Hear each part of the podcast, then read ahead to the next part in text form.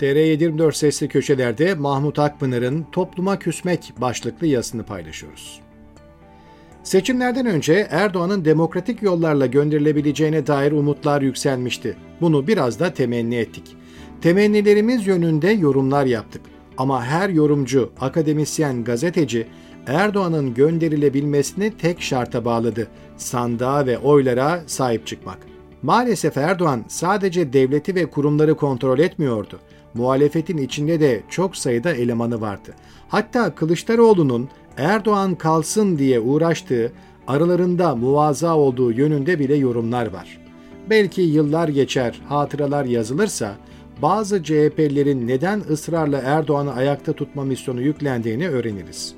Aradan iki buçuk ay geçtikten sonra Kemal Kılıçdaroğlu'nun seçimi hileyle aldılar demesi çok naif kaçıyor.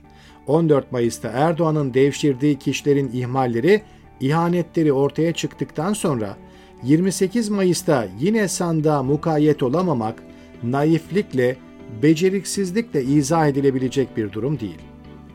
Erdoğan seçimi aldıktan sonra muhalefeti dizayn edecek ve darmadağın edecek demiştik. Şimdi bunu yapıyor. Kılıçdaroğlu'nu Gandhi, yumuşak güç görenler dahi ağır şekilde eleştiriyor. CHP ve altılı masa bileşenleri seçimleri mütakip iyice dağıldılar. Artık halka umut olmaktan çok uzaklar. Öte yandan halkın Erdoğan'dan, AKP'den bıkkınlığı, yılgınlığı her geçen gün katlanıyor. Adaletsiz soygun düzeninin faturası habire ağırlaşıyor. Lakin bütün olumsuzluklara tıkanmışlığa rağmen ortada bir alternatif umut ışığı yok. Muhalefet halkı umutsuzluğa, çaresizliğe itti. Millet Erdoğan'a kerhen katlanıyor. Böyle giderse Erdoğan sandık üzerinde oynayarak yerel seçimleri de alabilir. Düzgün, dürüst insanların kifayetsizliği, beceriksizliği, sessizliği kötülerin her alanı domine etmesine, kontrol etmesine sebep oluyor. İradesine ve oyuna sahip çıkılmayan halka ise çaresizlik, yıkım, umutsuzluk, katlanmak düşüyor. Benzer bir umutsuzluk ve çaresizlik hizmet insanlarında da var.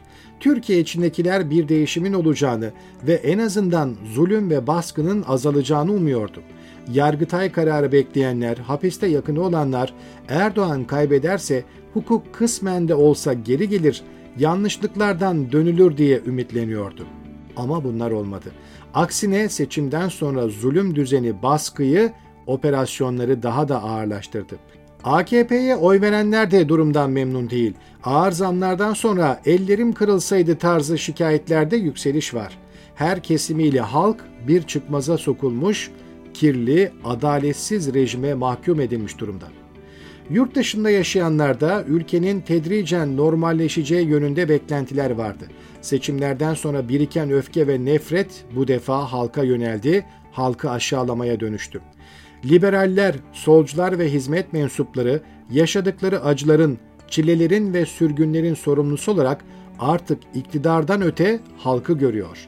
Halkın suskunluğunun zulme rıza göstermesinin, güce boyun eğmesinin buna sebep olduğunu düşünüyor. Bunda haksız da değiller. İsrail halkı siyaset yargının alanını daraltıyor diye haftalardır sokaklarda. Bizde adalet kırıntısı kalmayana kadar katledildi, ne aydınlardan ne de halktan dikkate değer tepki geldi. Canı yanan pek çoğumuz öfkemizi, nefretimizi bazen dilimizi kirletecek şekilde içinden çıktığımız topluma yöneltiyoruz. Maalesef aydınlarının ihanetine uğramış, entelektüellerinin öncülük etmediği, ışık tutmadığı toplumlar böyledir. Zifiri karanlıkta çukur çamur demeden düşe kalka yürüyen, neyi takip ettiğinin farkında olmayan, nereye gittiğini bilmeyen yığınlardır onlar. Onlara takılıp kalmaktan kurtulmalıyız. İfritten dönem geçince tekrar ihtiyaç duyacağımız, asgari müştereklerde buluşacağımız insanımızla mesafeyi arttırmaktan, ülkemizle kavga etmekten vazgeçmeliyiz. Belki de Türkiye siyasetine bu kadar ilgi duymaktan, güncel olaylara fazlaca müdahil olmaktan ve reaksiyoner davranmaktan vazgeçmeliyiz.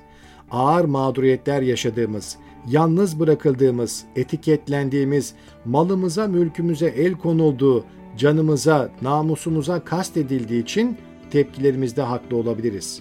İşimizden atıldığımız, yurdumuzu terk etmek zorunda kaldığımız için kızgınız, kırgınız ama biz hep affedici olmayı, yüce gönüllü olmayı okuduk, öğrendik, konuştuk.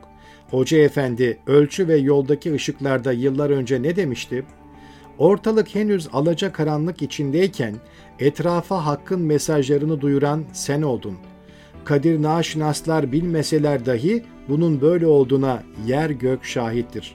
Sakın usul bilmezlerin haline bakıp da sistemkar olma.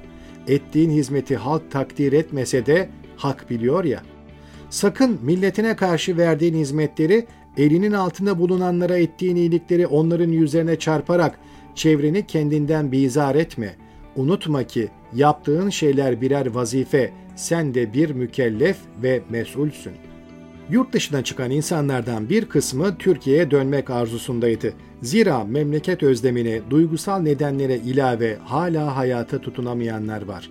Kendi eğitimine, birikimine, tecrübesine uygun işlerde çalışabilenler çok değil. Bu durum pek çok arkadaşımızın kendisine sığıntı, yük gibi hissetmesine neden oluyor. Ülkedeki zehirli atmosferin, husumetin varlığını bilmelerine rağmen işlerin düzelmesini temenni eden ve dönmeyi uman az kimse yoktu. Bu talebi yadırgamıyorum ama yurt dışına çıkanların tutunmasına belki daha çok insanımızın buralara gelmesine ihtiyaç var. Olaylar bizleri karamsarlıktan, belirsizlikten, boş beklentilerden kurtulup himmetimizi yeni ülkelere teksif etmeye, gurbette güçlü bir zemin oluşturmaya, hayat kurmaya zorluyor.